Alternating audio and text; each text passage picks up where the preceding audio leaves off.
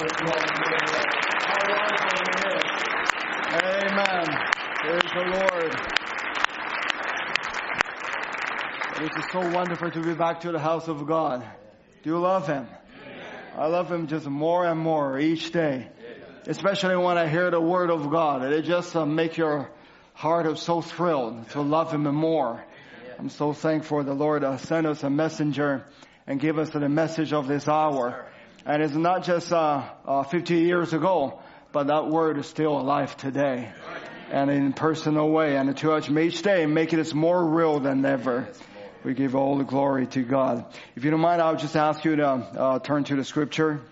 Let's turn to a book of Romans, chapter uh, eight.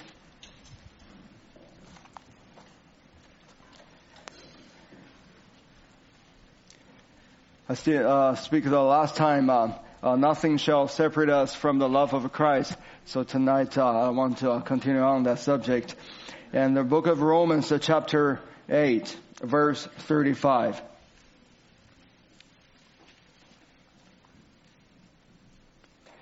Who shall separate us from the love of Christ? Shall tribulation or distress or persecution or famine or nakedness or peril or sword, as it is written, for thy sake we are killed all the day long. We are accounted as the sheep for the slaughter. Nay, in all these things we are more than conquerors through him that loved us. For I am persuaded that neither death, nor life, nor angels, nor principalities, nor powers, nor things present, nor things to come, nor height, nor depth, nor any other creature shall be able to separate us from the love of God, which is in Christ Jesus our Lord. Uh, let's just turn to uh, one more page of uh, chapter nine, uh, verse twenty-nine. And as Isaiah said before, except the Lord of Sabbath had left us a seed, we had been as Sodom and been made like unto Gomorrah. Amen. May the Lord bless us. Well, let's bow our head. Our gracious Heavenly Father, we turn to the most sacred scripture. This is the word of God to us. Not only just word on the pages, but this is the blood of Jesus Christ. This is the Holy Spirit has made us real to us. This is a person of Jesus Christ. This is not just a denominational talk. Lord, this is not just a, the regular building that the people come in there to uh, spend some time and do their religion. But this is the time that we meet our God. This is the place that's called a holy place. And not because the building, but because the holy God and the holy people, Lord. So Lord, we just pray you take this service, glorify your own name, and speak to your children. Meet every need. We love you, Lord. In the name of Jesus Christ we pray. Amen. You may be seated.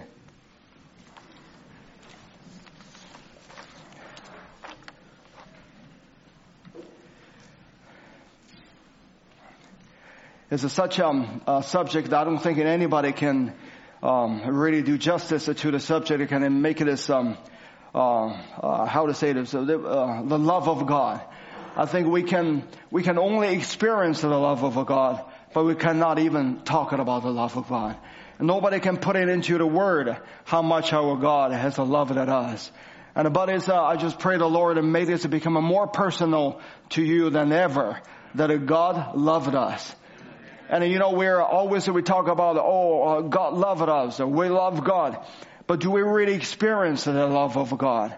I think that's how each day passing by, when we look at what we have went through, when we look at how the Lord has blessed us, when we look at how the Lord has saved us, has uh, transformed us, and has saved our life, and uh, not only our own self, but save our children, and keep us, uh, them safe, uh, that in this evil age, I think that's what we can say, Lord, we do love you.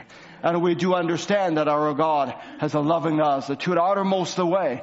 I think nobody can really uh, speak um, fully about what what is the love of God is. But if the Lord willing, I will try to just bring us, uh, maybe we can have a deeper relationship with Him. Uh, let us uh, experience and become more love to Him, you know, to uh, love Him and uh, also to become a beloved uh, by Him. That is uh, such a wonderful thing. It is not that we don't want to see this lightly, that uh, we are the beloved of Jesus Christ, but we do experience that, that we are the beloved of Jesus Christ.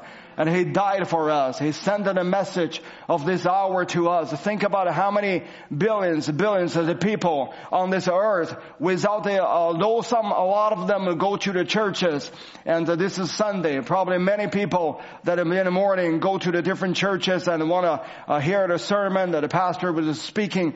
But how many people can really understand Him? How many people can really know what God really is? How many people can really have the revelation of this hour, who Jesus is? Yeah. Many people talking about Him. Many people uh, maybe talking about it even with tears in their eyes. But how many people really, really experience the Jesus Christ? How many people really know the love of God is? I think only the bride of Jesus Christ would know that. But many times it becomes so common to us.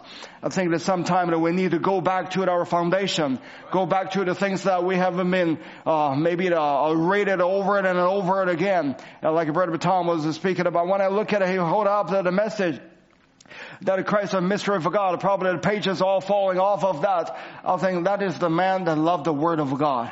And I don't want to uh, know more about, um, you know, uh, uh, have the deep, deep revelation of this uh, in a, such a way that we're speaking about. But I want to have the closer relationship with Him. I, I wanted it to be like the prophets that said, I don't know, uh, uh, maybe I'm not knowing about the Word so much, but I know His author very well.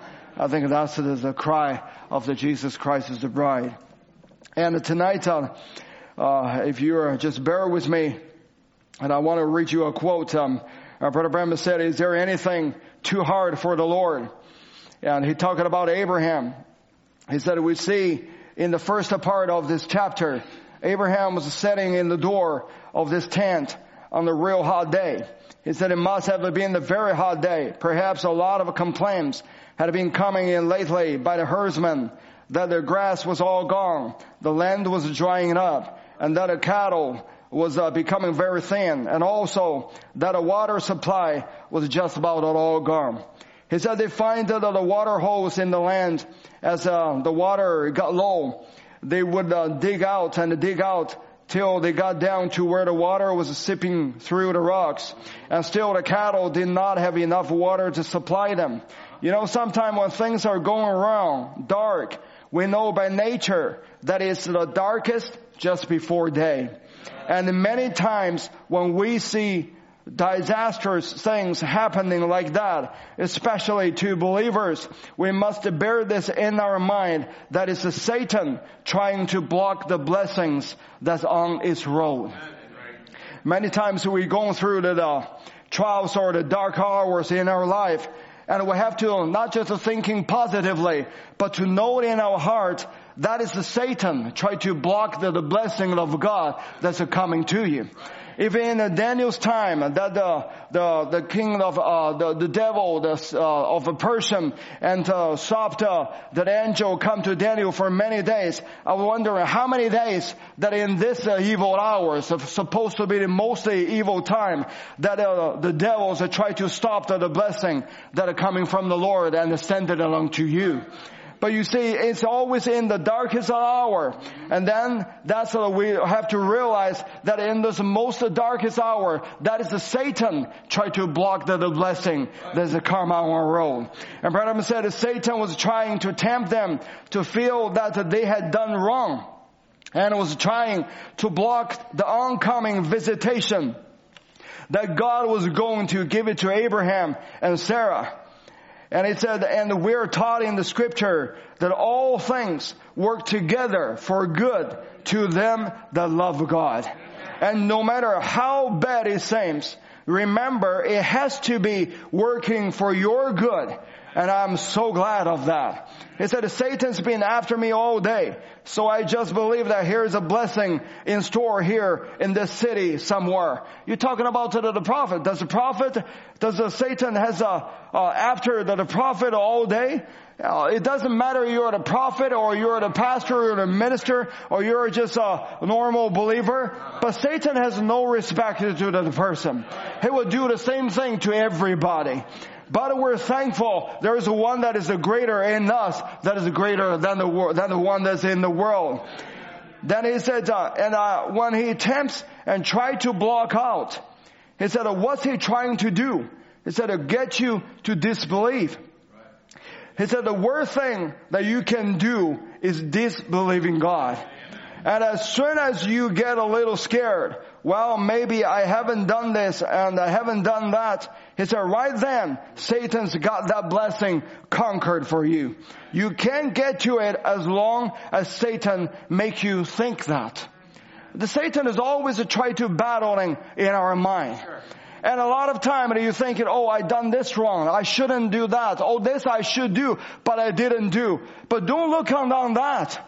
Because if you just look on that, then the Satan will deprive your rights, that you have a right to go before the Lord.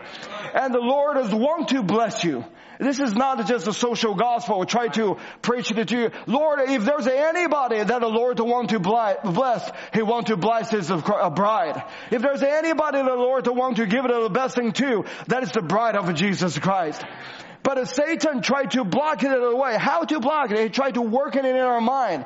Try to let you think, oh, I did this wrong, I didn't do that. Don't think on that thought. Thinking on what is God has thinking about you. It said, now Satan was trying to block Abraham and Sarah because he knew that there was an angelic visitation coming. And then when everything rises, he said, all out of order, then we know something wrong. He said, now I believe maybe if we will listen to Satan, we might miss seeing it like Sarah did. He said, I think that Sarah, being that she had done what she did, I think that she was kindly a little fuzzy that morning. And Sarah is supposed to be the wife of uh, Abraham, which is going to be inherited, the, the inheritance from the Lord. But even Sarah sometimes get into the little fussy situation. And sometimes you think that um, uh, uh, to be a believer, everything will be smooth. Everything will be all right. You go along good. You will never uh, fall. You never make failure. You never make a mistake. You every every time you're like a supernatural being that seems like a supernatural angel all the time, and you become holy from the day, from the morning to the night before you lay your bed, lay your head on the pillow. It's not that thing. Amen. You're still the human being, right. But in that human being there is a seed of God laying there. In that human being there is a promise getter over there. Yeah. There is a promise receivers that's in there. Every promise of a God is a giving to that seed that it lays it in you.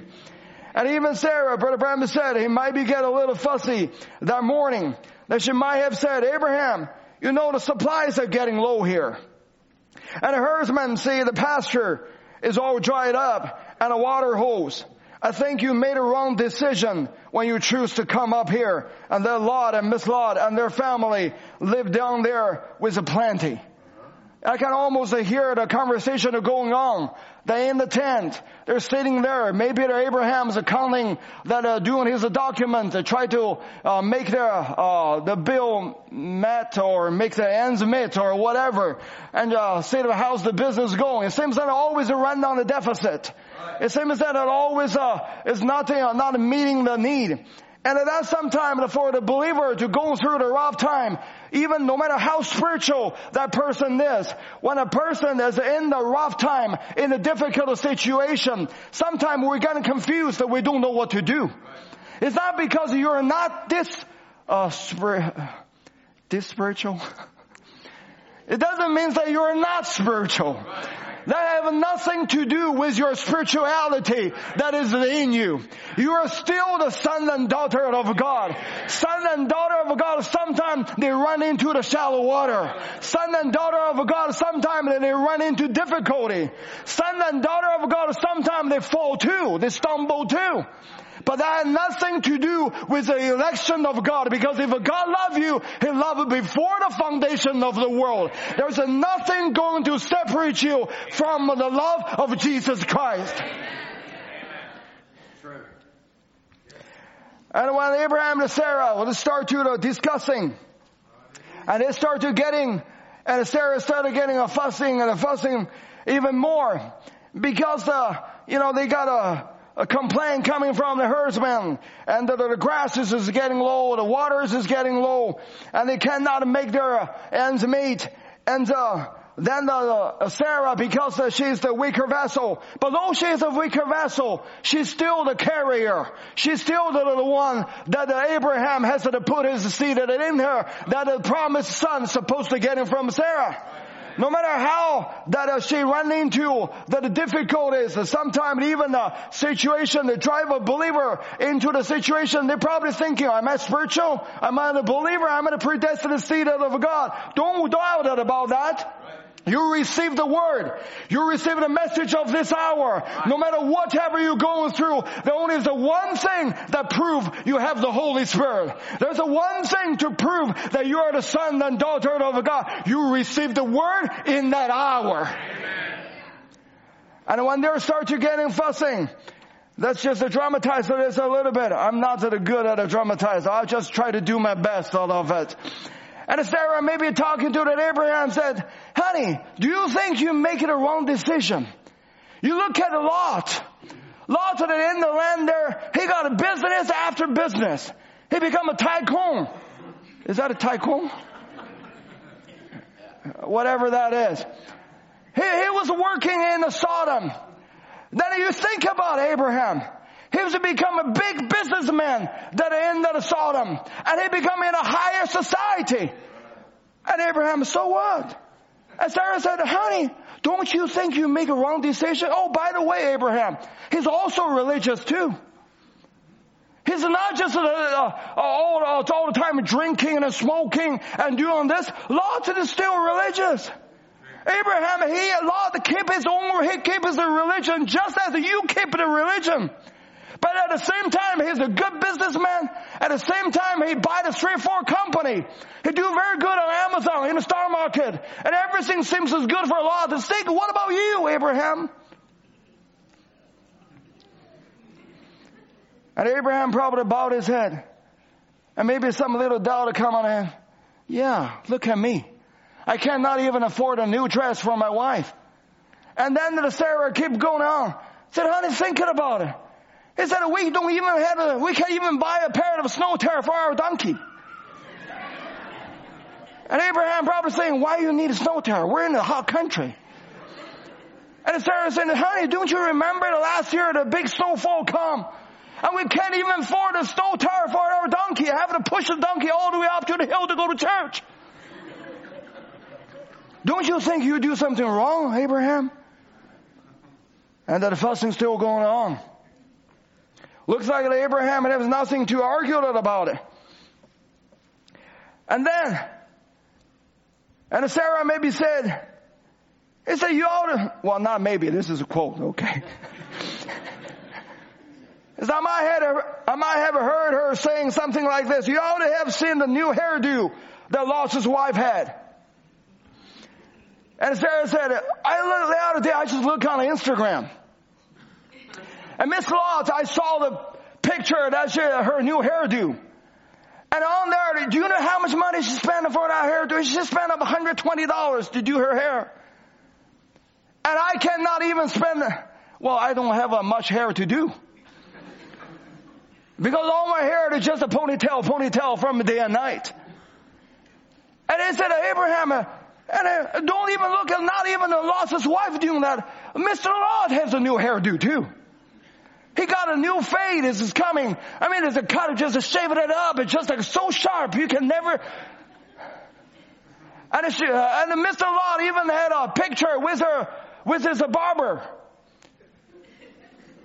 And I forgot the name of the barber. I think he calls uh, Labinsky or something. And then the barber just take a picture with him. Do you know how much money that the Lot spent on that hairdo? eighty bucks. And Abraham said, why? eighty bucks? Man, we can put a lot of a message on a message hub about that. We can support a lot of a missionary. We can do a lot of things, help to Uganda to do a lot of stuff and help them to get a message, to build a church or something. But the fuss is going on. And Sarah said, you know, honey, don't you think you made a mistake? Don't you think you're making a wrong decision when you choose to come up here? And their Lot and Miss Lot and their family living down there with plenty?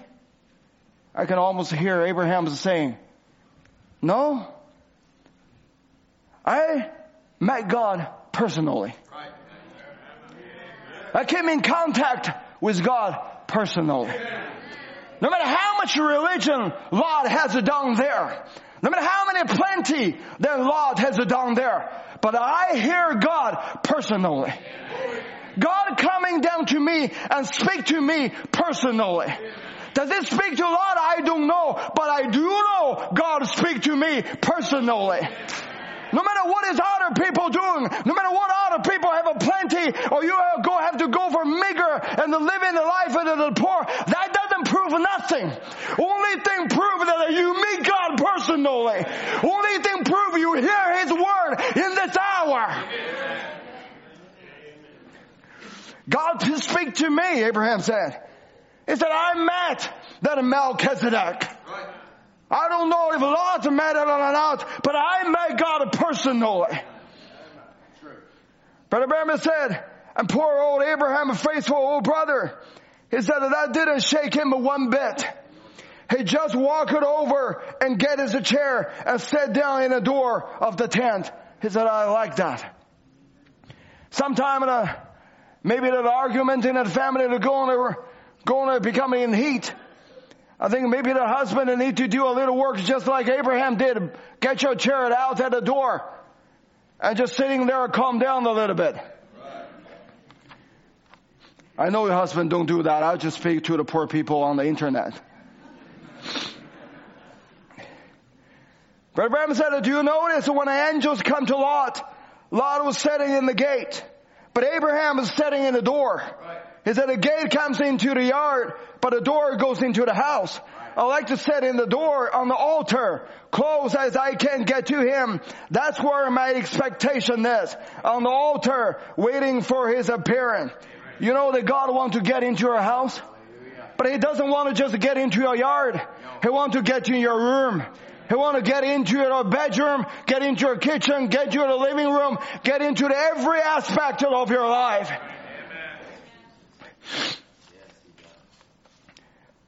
And the prophet said, he said, Sarah, a little fussy and going on, but he just, but Abraham just let it go and he began to think back how many great blessings God has given to me. Amen.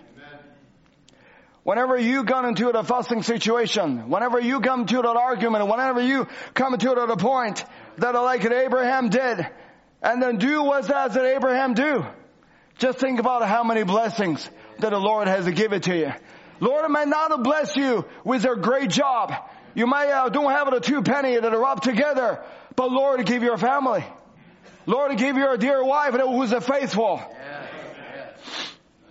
Can you expect anything better than that, husbands? That had a wife that's a faithful. That is a wife stayed at home to serve you. That a wife to pray for the children. The wife that love you.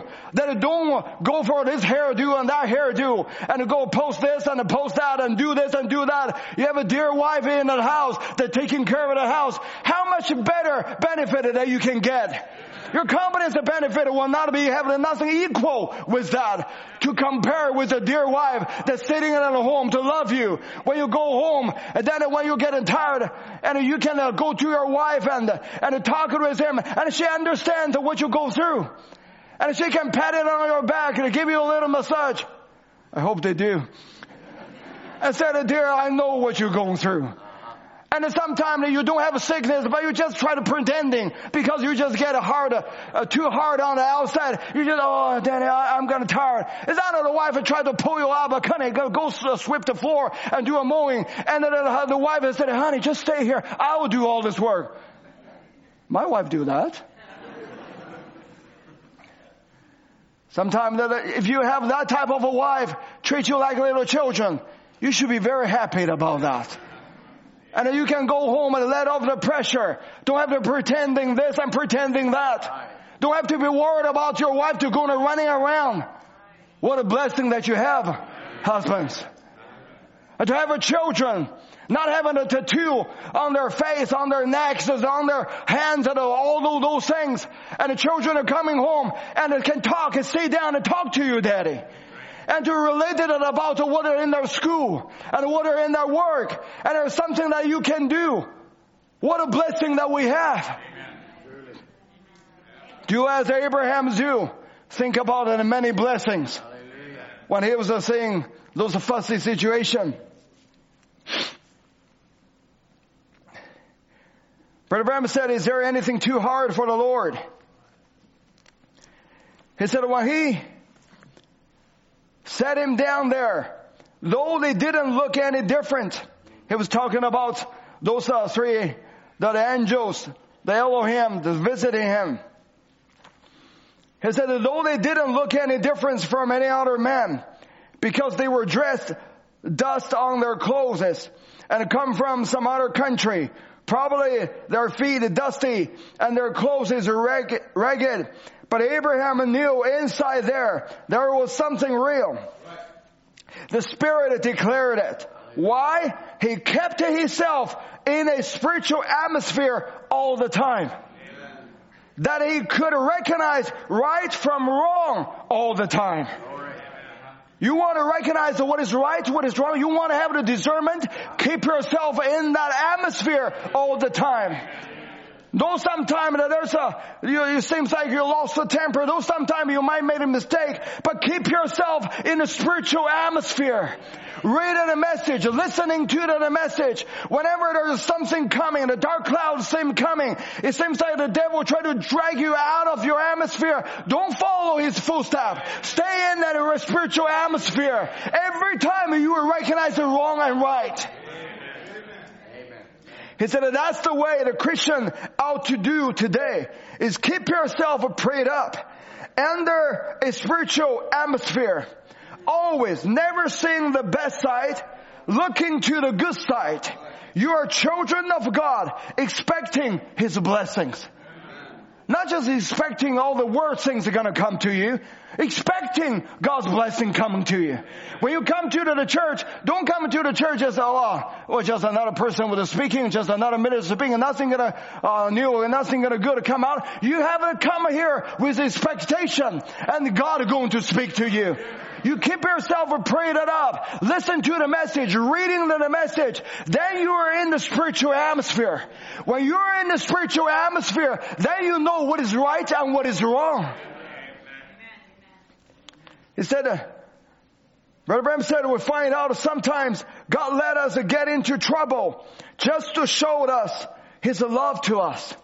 Look at them after they come out of Egypt. He talked about those uh, Israelites.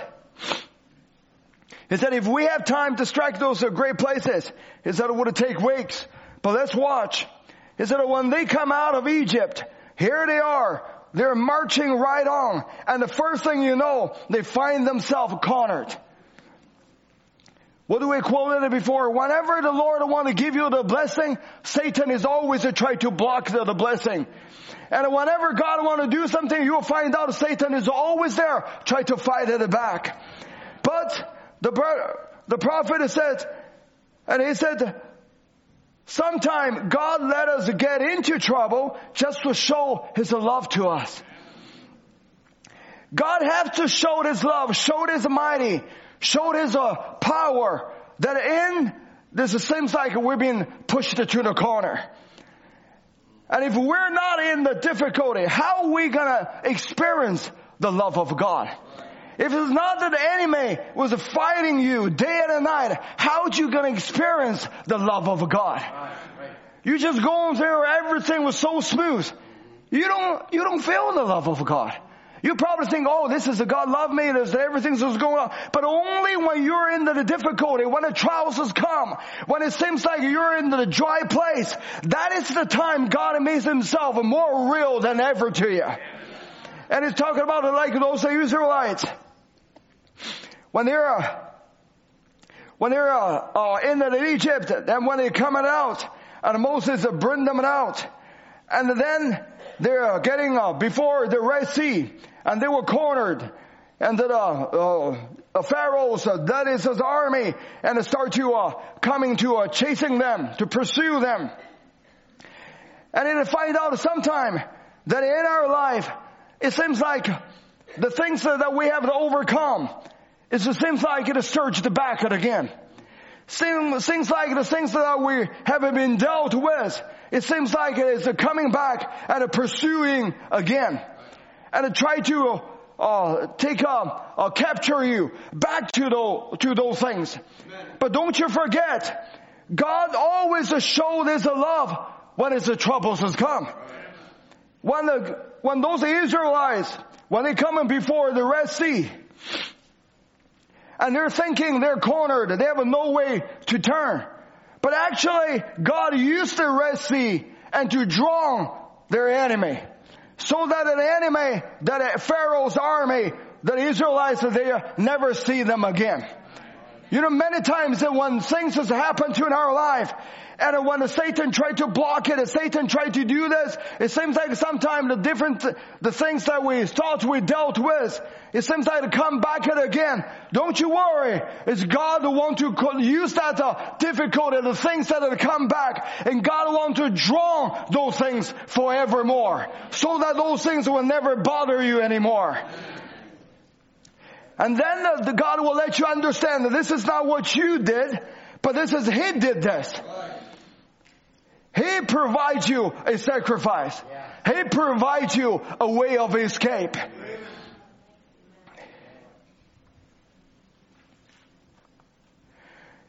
You know, sometimes when we uh, get a cut in our in our body, in our hand, I don't know much of science, medical about it, but if you get a cut that in your hand, and that there's a uh, there's a gap over there, then the blood start to that are coming out, and when the blood starts to coming out, but there's a healing power, healing virtue that's in that blood, and then the blood starts to heal, start to uh, take the the dirty things out of the uh, the cut, and then after that, the cut become a had a scab, and then the. Uh, the blood stopped and and, and uh, they start to get a healing.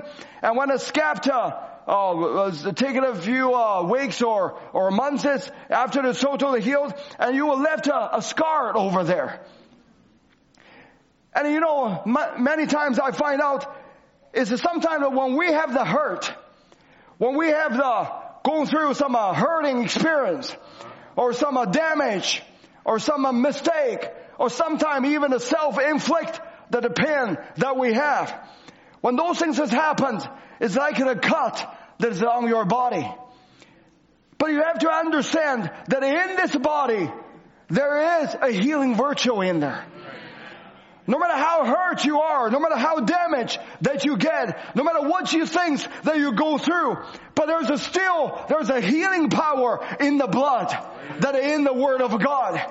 And when you receive that word, you receive the blood of Jesus Christ, the life of Jesus Christ that is in you. And that Jesus Christ's blood has all the healing power that is in that word of God. No matter what hurt you go through, no matter what damage that caused to you, no matter what back memory that you have, but a healing power still can heal every disease. That healing power still can heal every cut, can still heal every damage, every memory change. Every reasonable channel, everything that the devil tried to throw to you that it made a damage in your life, but there's a healing power in that blood still can heal everything. Amen.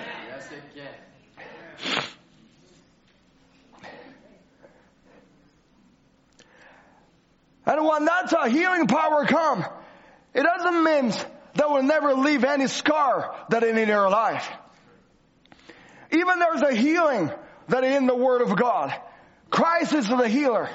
Christ is the Savior. Lord Christ can save you. But it doesn't mean the things that you dealt with before will never come back to you anymore. Christ is the healer. He can heal you once, but you can get sick again. But if you get sick again, that same God that healed you before can heal you the second time. Even the same God that dealt with you before in the things that you're dealing with, if those things that try to pop out as a head, that same God, the same healing virtue in the Word of God can dealt with that thing again. If those are hurt to come in and again, left out of the mark and left out of the cut, one that led to the blood of Jesus Christ, and that the Word and that is in you come to flow to heal that wound. Don't try to seeking this and seeking that, seeking different remedy. Try to heal that. The Word of God in this hour, the virtue that is in the blood of Jesus Christ still can heal your body, heal your mind, that heal your soul, heal your family. Amen. They will heal everything, will heal relationship. Amen. It still has a healing power in it. Amen. But it's only got a healing power in it. As the time goes by, they will still left a scar on it. It still will left a mark on it. Once in a while, the people who break their bone, they probably will realize this. When you break your bone, you break your ankle or something, when the weather started changing, getting dismal or getting cold, that part is still hurting. That part is still sometimes is hurting. It's healed. It was amended. You don't have a broken bone anymore, but there's a scar left all over there. But you see, that scar, though the scar this is left out over there, though the healing power has healed that plus, and then a scar left out over there, but for the spiritual believer, that scar is not you a scar of shame. Right. That scar is not a scar try to let you to complain. Right. That scar is a glorious scar to prove there was a healing healed my wound. That scar is a scar of glory to tell you, Lord, you have done something special in my life before. Whatever the weather, when the environment, when the circumstances become a contrary, when the devil starts to put a dismal down here, try to put a situation around you, it seems that a habit starts to coming back. Don't you worry. Lord already healed you. It's just a scar. But then you can look back to that scar and face to face with the devil said, Lord has healed me from that. Lord has taken that habit away from me of that. You have no way to tempting me. No, me sometimes it's hurting. Sometimes it's got a little painful it's in there, but that scar only shows one thing. Healing has taken place. That shows the love of God. And I was thinking about some of our dear sisters that become a single mom. Lovely sisters. And all their life dedicated to their family. But they're in a marriage going through the problem. Then they divorce. Then become a single. Some they have to take care of their children. They can never be their daddy. They can never be their husband. There's a defect in there. There's a crack that is in the family. There's a, I don't know how to use the word to say, it will be forever. There's a whole place that is in there. But you see, God still is the God of a healer. God still is a God. There's a healing virtue in the blood of Jesus Christ. There's still a healing virtue that is in the blood of Jesus Christ. The bloody, bleeding word in this hour. If you keep yourself in the spiritual atmosphere, and you will always know wrong from right.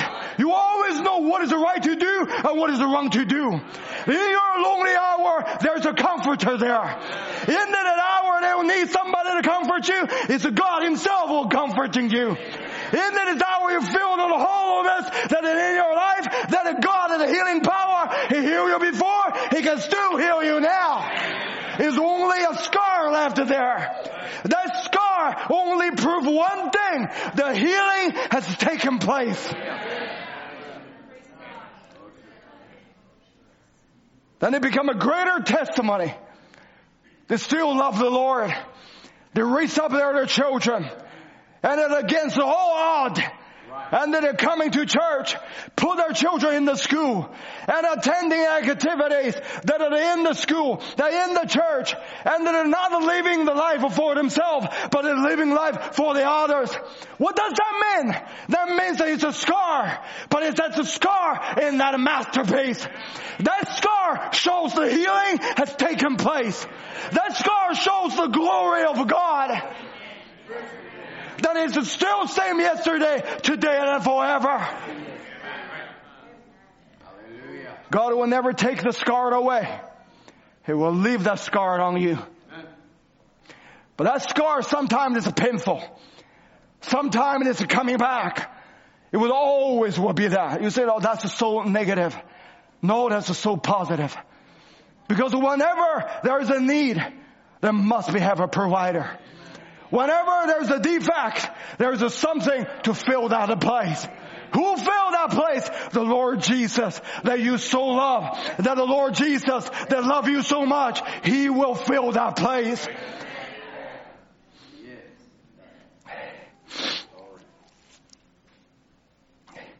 It's not that a mark of a shame, but it's a mark of a glory.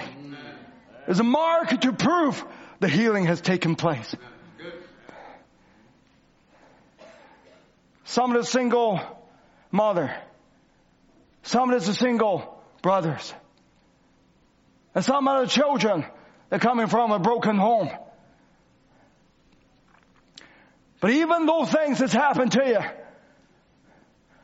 but that's still when you're sitting here, when you're listening to the word, when you give yourself to the Lord, you don't have a complaint. Maybe sometime the devil will come behind the door. Sometime you're coming before the people, seems very strong, you're going home. Maybe you're going to cry. Maybe you're going home and nobody's going to understand. But listen to me. God understands you. Amen. And listen to me. That scar is only a scar of not shame, but scar of glory. Amen. To prove that there is a healer. To prove that there is a supporter. To prove there is a comforter. To prove there is a strength giver. That doesn't show the weakness. That shows the strongness. That doesn't show that you are, you know, you are just, uh, you're just nobody care. But that just shows there is a greater one who cares you the most. Not many people have that scar like some of us had. Like the bride of Jesus Christ had. They went through a lot of difficulty. They went through a lot of trials. They went, they went through a lot of things that probably normal people would never think it would have went through. It's not how much you go through. But it's that when you go through all of that, you still stay. When you go through all of that, you still believe the Lord. When you go through all of that, you still follow the promise of God. The Word of God has said, to me, that is a hero. To me, that shows the one thing. Lord has left a mark on the person like that. Nothing shall separate us from the love of Christ. He left, he left it on love, the mark of love on each individual. The things that you went through, the things that you are going through, that only shows one thing. There's a greater one that is living in the person.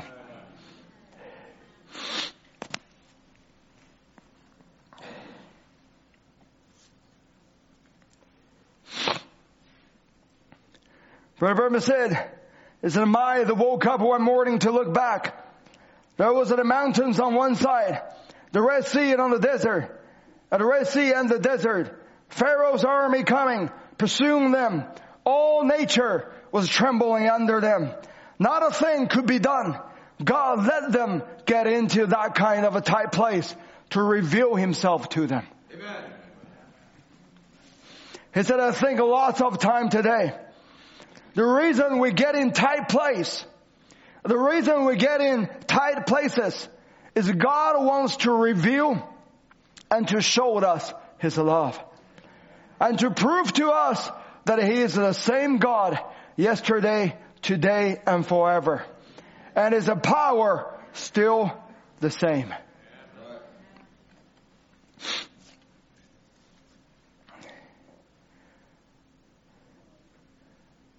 As Abraham was one through, that what is uh, in his family or in his uh, poverty, while the Lot has all the plenty. And maybe Abraham doesn't have a good life that in the tent. And he got a, a fussing wife that was uh, tried to uh, dis, an arguing with him about that. But Abraham is looking for one thing. He's not looking for what he saw right now. He's looking for the promise of God. Amen. The bride of Jesus Christ, it doesn't look at what is right now. They're looking at what God has promised us. We're not living the life just to get by on this earth and try to live a good life and try to do things, uh, you know, be a good citizen and just live a life and be a good father, be a good husband. That's which, which all those things are legitimate and is good. But that's not the whole purpose that we live on this earth. Abraham's whole purpose is not just to live a life, but God promised that he will have a son. And our promise the Lord give us is the rapture. It's the body change. That's what we're looking for. And that's what Abraham is constantly looking for. He's constantly keeping himself in a spiritual atmosphere, not to be bothered by those worldly things, by the worldly things that was going on. His only thing, only thing that he was to look at, it was only one thing, to the promised son. And for us, the only purpose that we live on this earth, the only thing that we're living for, that in this world, is only for one thing, that moment, that body change. Amen.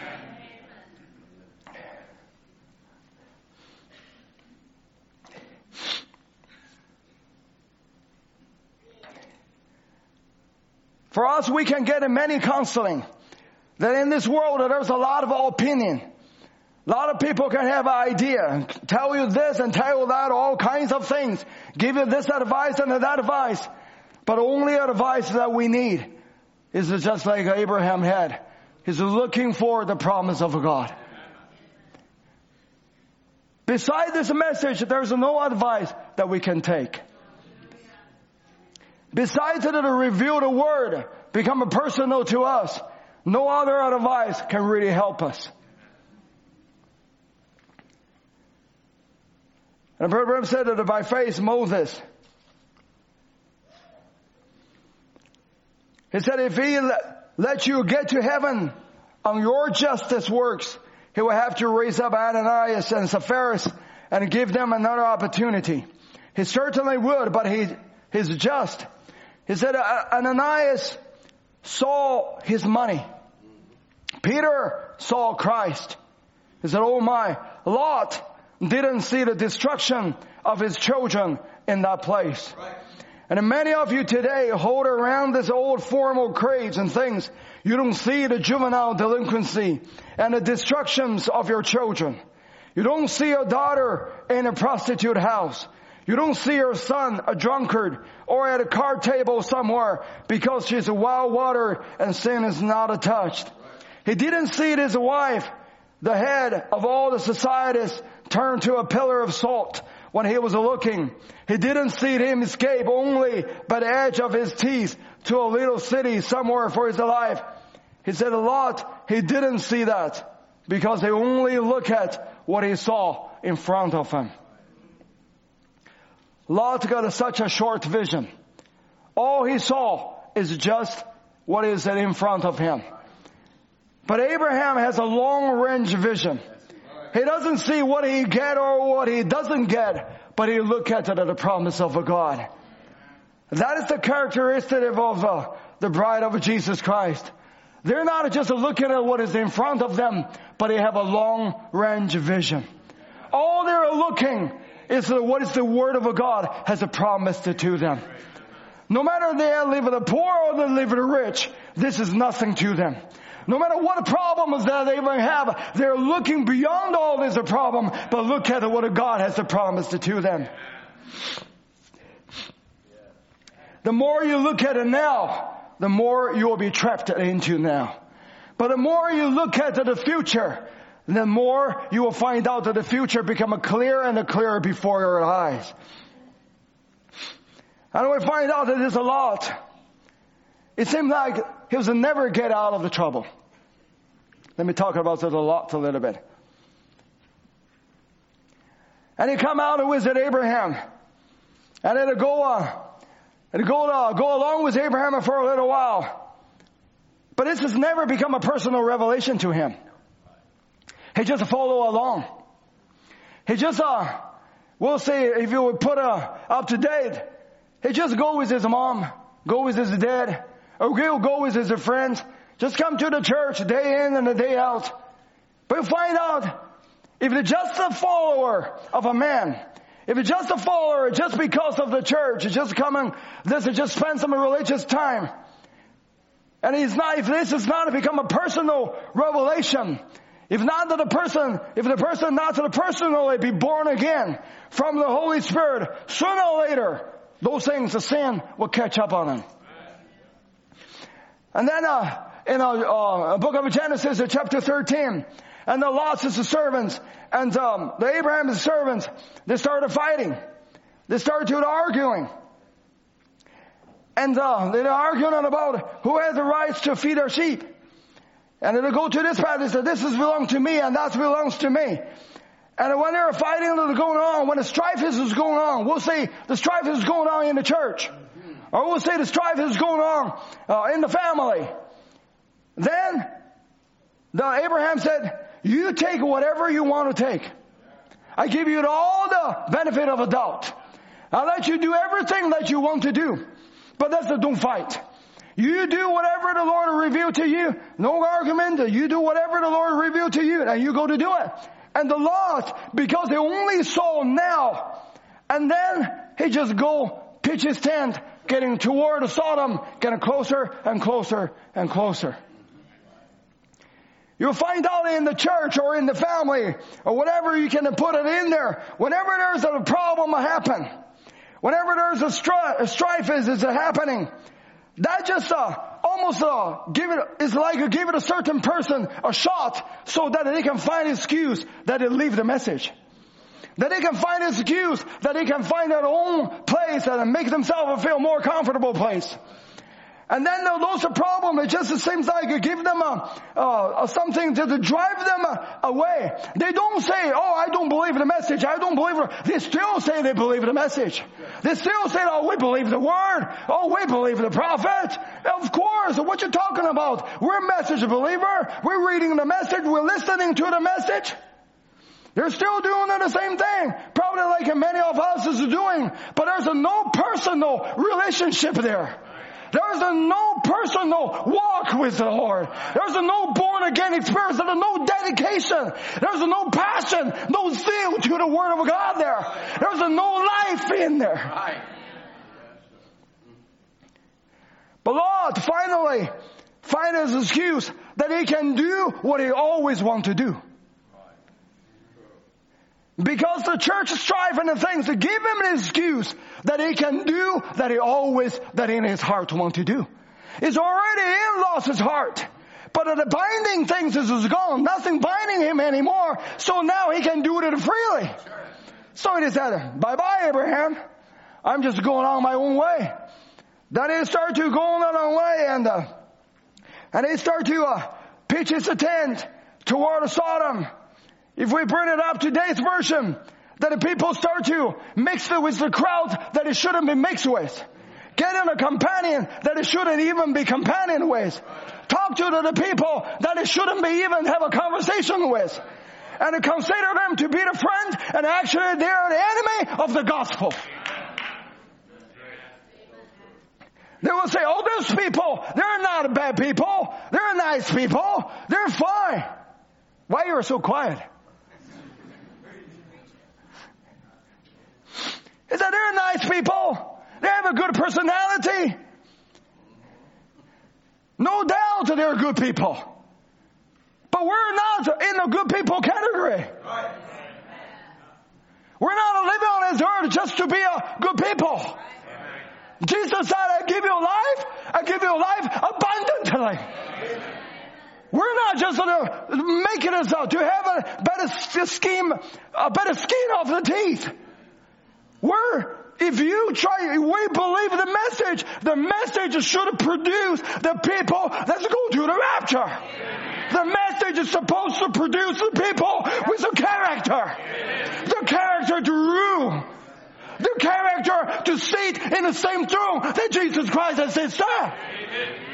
That is the character that a message is supposed to build up.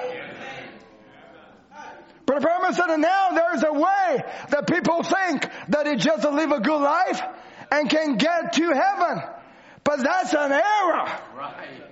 You do not get to heaven by living a good life. The people under the Mosaic law lived a good life. No doubt they're good people. No doubt they're nicer people. No doubt they're probably even better than some of our people.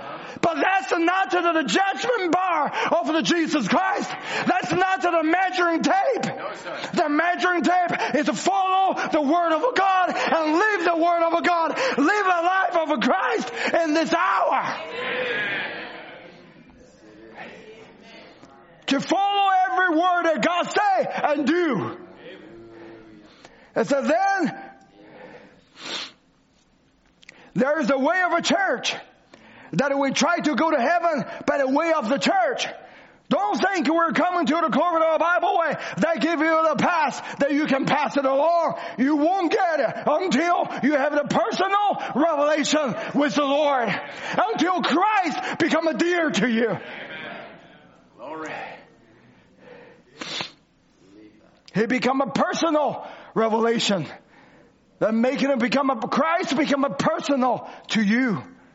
Not just the mom and dads, not just the pastors, the ministers, the deacons, the trustees, not just anybody else, but your personal relationship with him. But a church, as good as is, and I think that every person out to belong to some church, but in the church, and as good as it is, it's still not the way. The church can only point you to the way, but Jesus is that way. And Jesus is what? He's the Word. It's the Word revealed in this hour personally to you. Christ in you become a hope of a glory. He revealed himself in you. Your life interprets the Word of God. Some has it perverted that way to change it into learning your catechism or saying creeds or going by the book of rules. All that may be ever so good, but that's not the way. Right. Jesus is the way. He is the only way. No man can come to the Father except by me. Say Jesus, the only way to get to heaven is through Jesus Christ. And let me say that again. Jesus Christ is the Word, the message of this hour. Become a personal to you.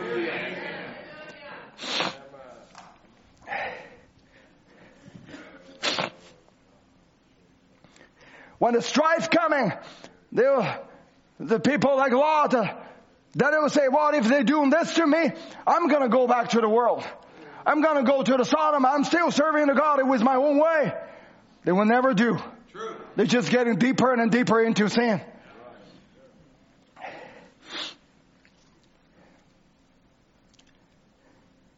But God never gave it up. I'm coming to my main point here. No matter how deep, how close he pitched his tent towards Sodom, no matter how deeply he sunk himself into sin, but God never gave him up. Abraham never gave him up.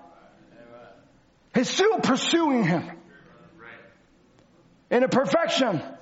But Abraham said, Lot, his cousin, had backslidden.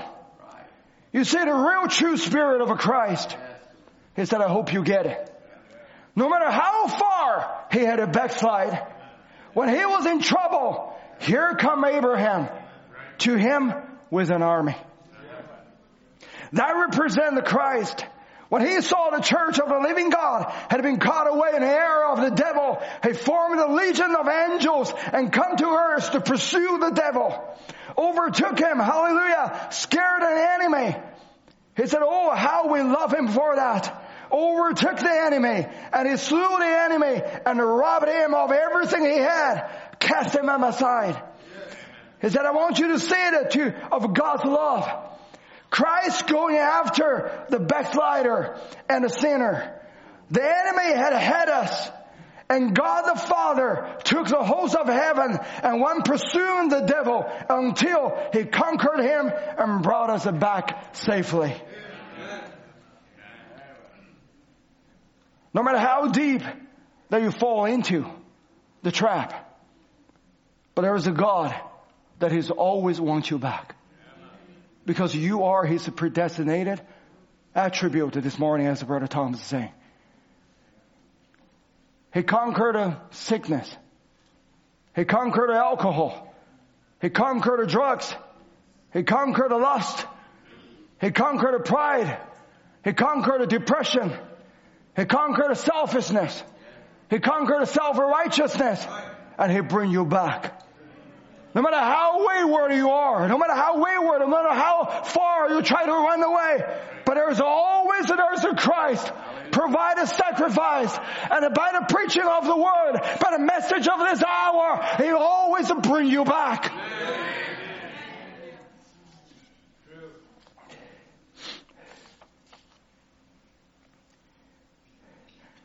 But the Bible said He came in an arm and all of His men that was born in His house, and took after them and pursued them all the way to Dan. And Dan is the uttermost part of Palestine. Dan to Beersheba, from one end to the other, and it's a type of a Christ. When He saw that the world has took, was fallen, that He pursued the enemy to the end to receive back the fallen race of Adam. When devil took you, he will never just took you halfway. Right. When devil took you, young people, listen carefully. He's not just took you just to the internet, it's just social media and this and that. That is just a kindergarten for Satan. Right. When devil took you, he wanted to took you all the way to the end. Right. He wanted he wanted to make sure that he took you to a point that you will never get it back. Right.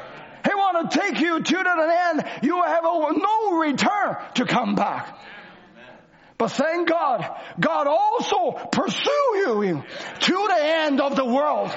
No matter how deep you have sinned, no matter how far you have gone, no matter how dry that you feel it is even right now, but God said, I'll pursue you to the end. I'll send one preacher, another preacher, and third preacher. The winter came, and summer came, and came after came. What He tried to do, He said, I'll pursue you to the end.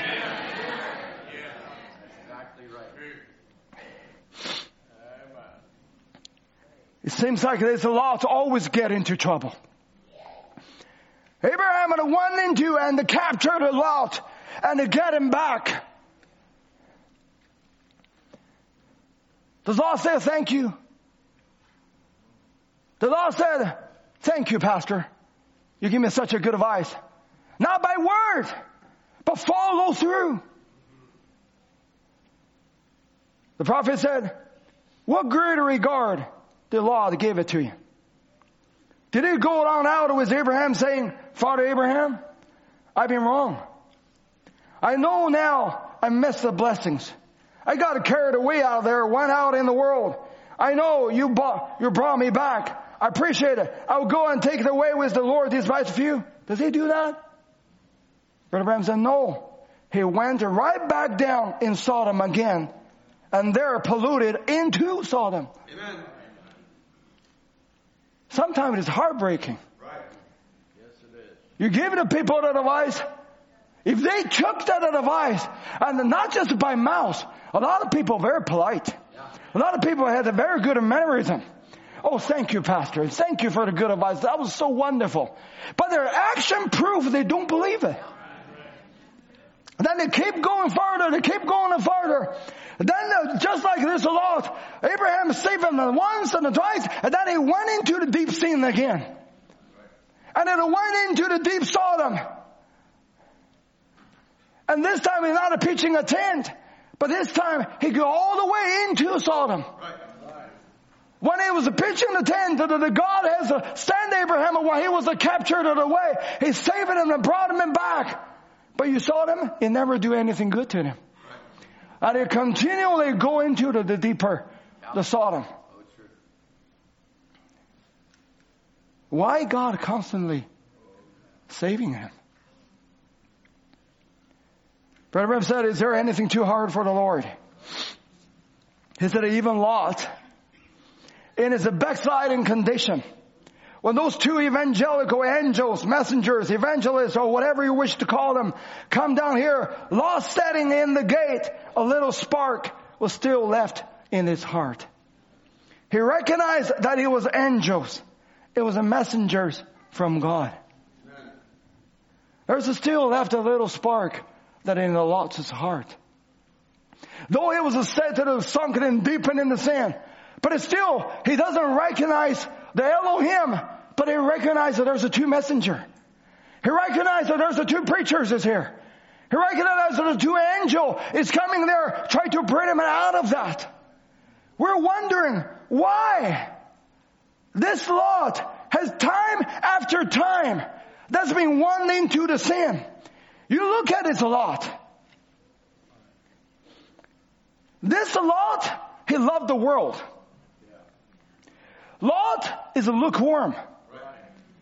Lot can't even straighten his family up. Lot caused strife between him and Abraham.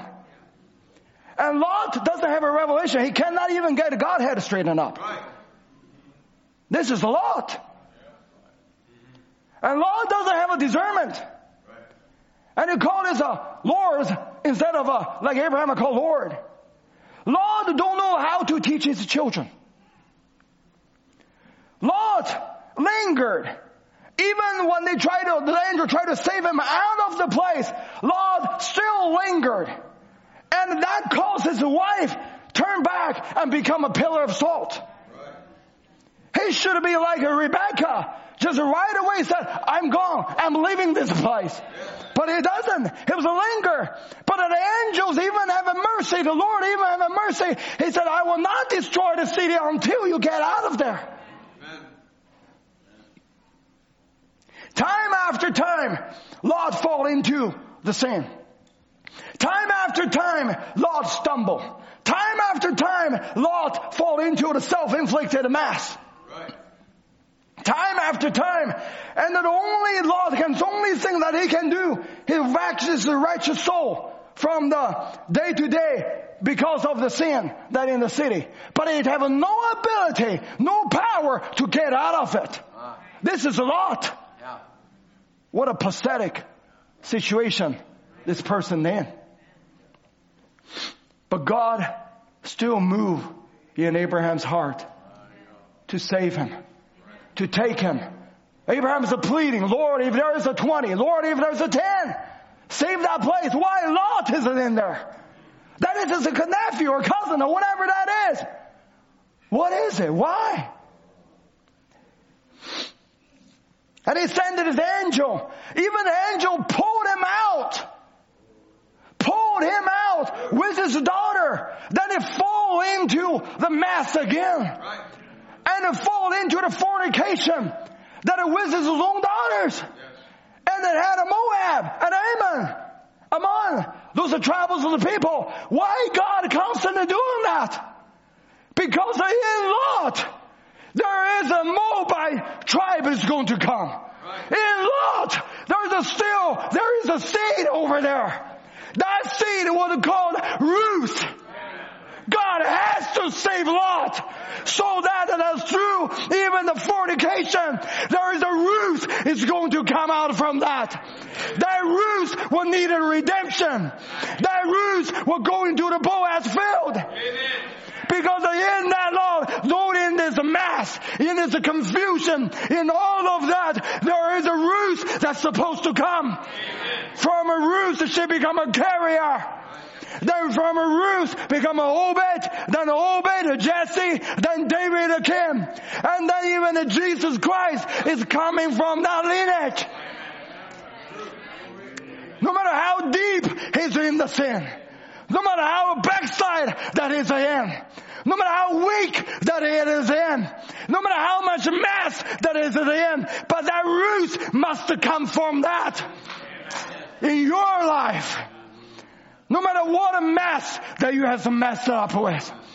No matter what difficulty that you went through. No matter how many times you fall and you stumble.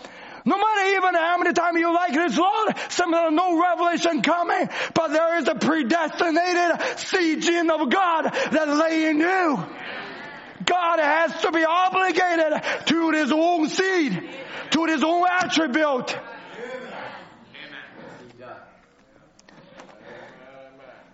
No matter what mess that is, no matter what confusion that a person is in, but the love of God can never be separated from me.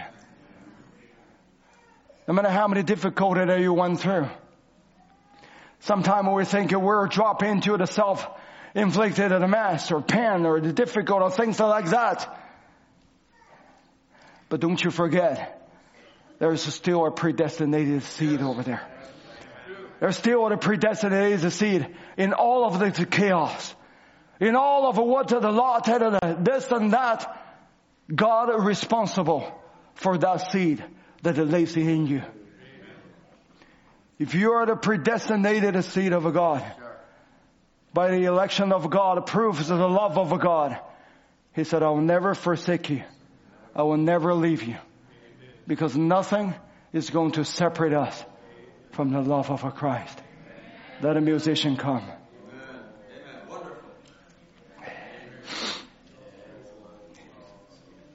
How we love this kinsman. Even in the situation like that, we're thinking about it. How in the world, how far the love of God can go? How far the love of God can pursuing a person? Time after time, this person get into backsliding condition. Time after time, he caused trouble. He did this, he did that. But then there is loin. There is a seed that lay in there. Sometimes we're coming from a mass background. Sometimes we're coming from the, the place, probably for man, we will give you up a long time ago. We're thinking about why Abraham has to do that. He should have leave him alone. Lot, he's deserved it. Nobody should have even paid attention to this guy. He's causing trouble. I've been told you. I've been told you. Did I told you that don't go there? That he's continually going there. You know what is the Abraham's to look at? You know what is God to look at? He only look at that seed that is in you. Right. There is a little spark that is still that in the person's heart. Have you went through something? Have you in the darkest hour? Have you in the difficulty? Have you come to a point that don't know which way to turn? Don't know what to do. And time after time after time, you probably are already tired to your own self.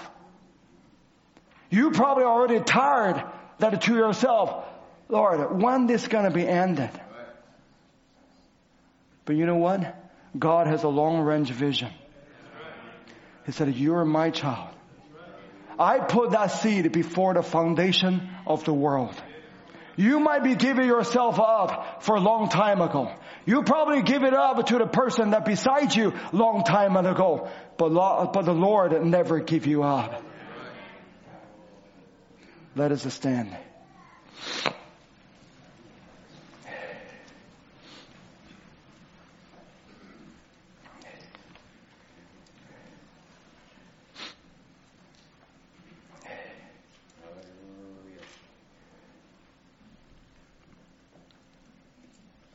Let's sing a song to nine thirty-eight.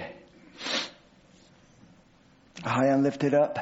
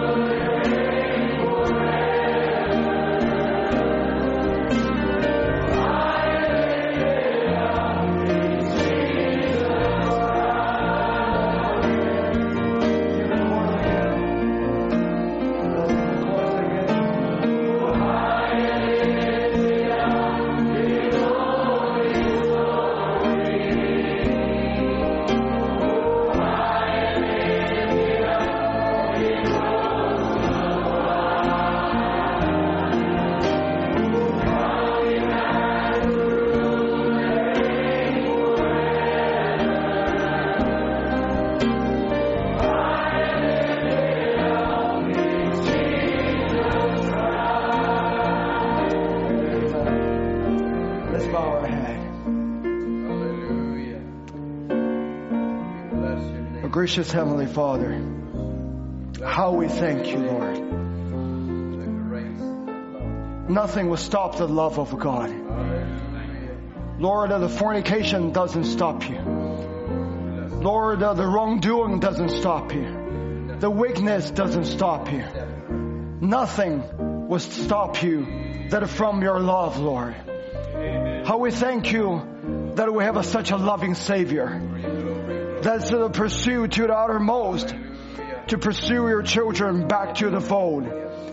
Oh God, I just pray you, Lord, if there's anyone here that hasn't really experienced the love of God, made a pursuing love of God, let it make real to them.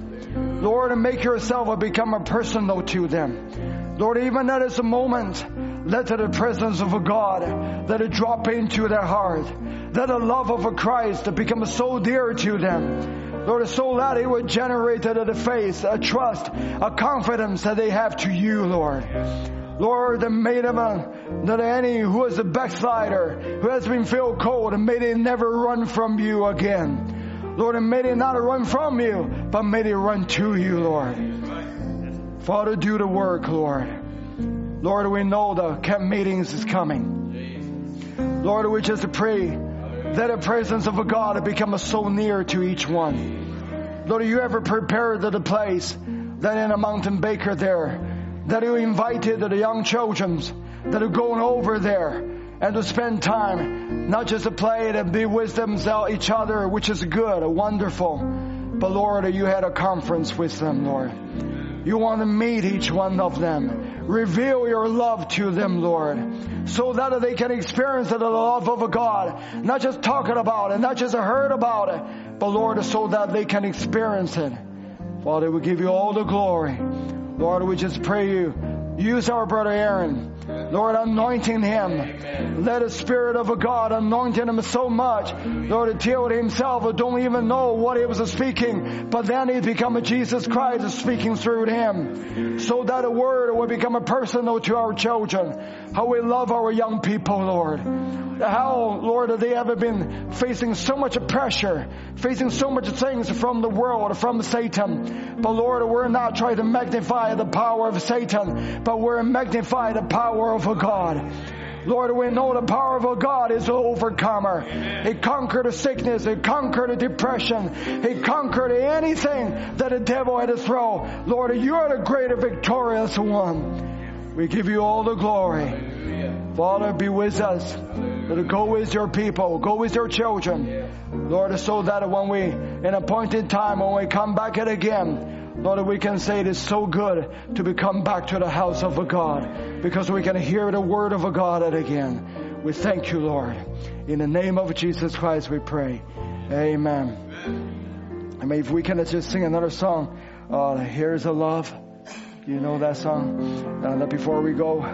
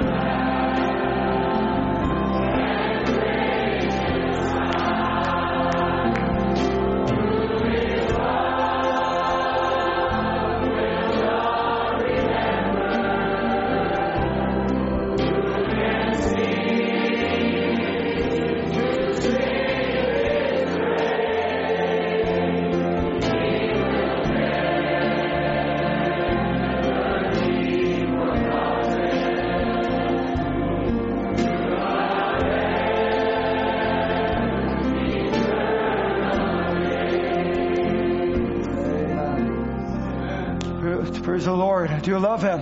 I think no one can be encountered with Jesus Christ without being falling in love with Him. I'm thinking about, think about what you, what you were. Now we're all pious, like Angel was standing here, we're sitting here. Look at your old picture. Sometime I look at a, some of your old picture. I was wondering who that man is or who that beast is. And then see what is the transforming power of God. What is that? The pursuing love of God. Hallelujah. And I'm thinking about, you know, sometimes we say words so foolish. And I remember when I was in the church in, the, in, in China, in the Street South Church, I pulled a person who introduced the message to me. I told him, I said, you got to be responsible for what you said. Because they believe in the message, they share the message with everybody. I say, you're a, you're, you're, you're a man with your word. You should be careful about what you said. How can you preach this cult that are to our people? And then I come into the cult. And I was thinking about what a grace of God has done to us. Some of you, you used to be an alcoholic. Some of you, you're a drug addict. Some of you are running around. Some of you, you're just a, a, a good for nothing. But what, see, see what God has made you for you today. Who did that? Jesus Christ. Through the word of this hour. That is the pursuing power, pursuing love of God. Nothing gonna stop Him to pursue you. If nothing was to stop Him to pursue you till now, how much more He will keep you until the body change, until the rapture. Nothing gonna stop you till that body change. Don't look down on this earth. Don't look down what's happening now. This and that, I done this or I didn't do that. Look for the future. Look for the destination that the Lord has prepared for us. Nothing shall separate us from the love of Christ. Let us love each other. And shake hands with each other. Say the best thing you can say. And pray for the upcoming camp meeting. And Lord willing, Brother Aaron is going to come. Speak to our children. I'm sure the Lord will give us a wonderful time. That in the Word of God. May the Lord bless you. You're dismissed.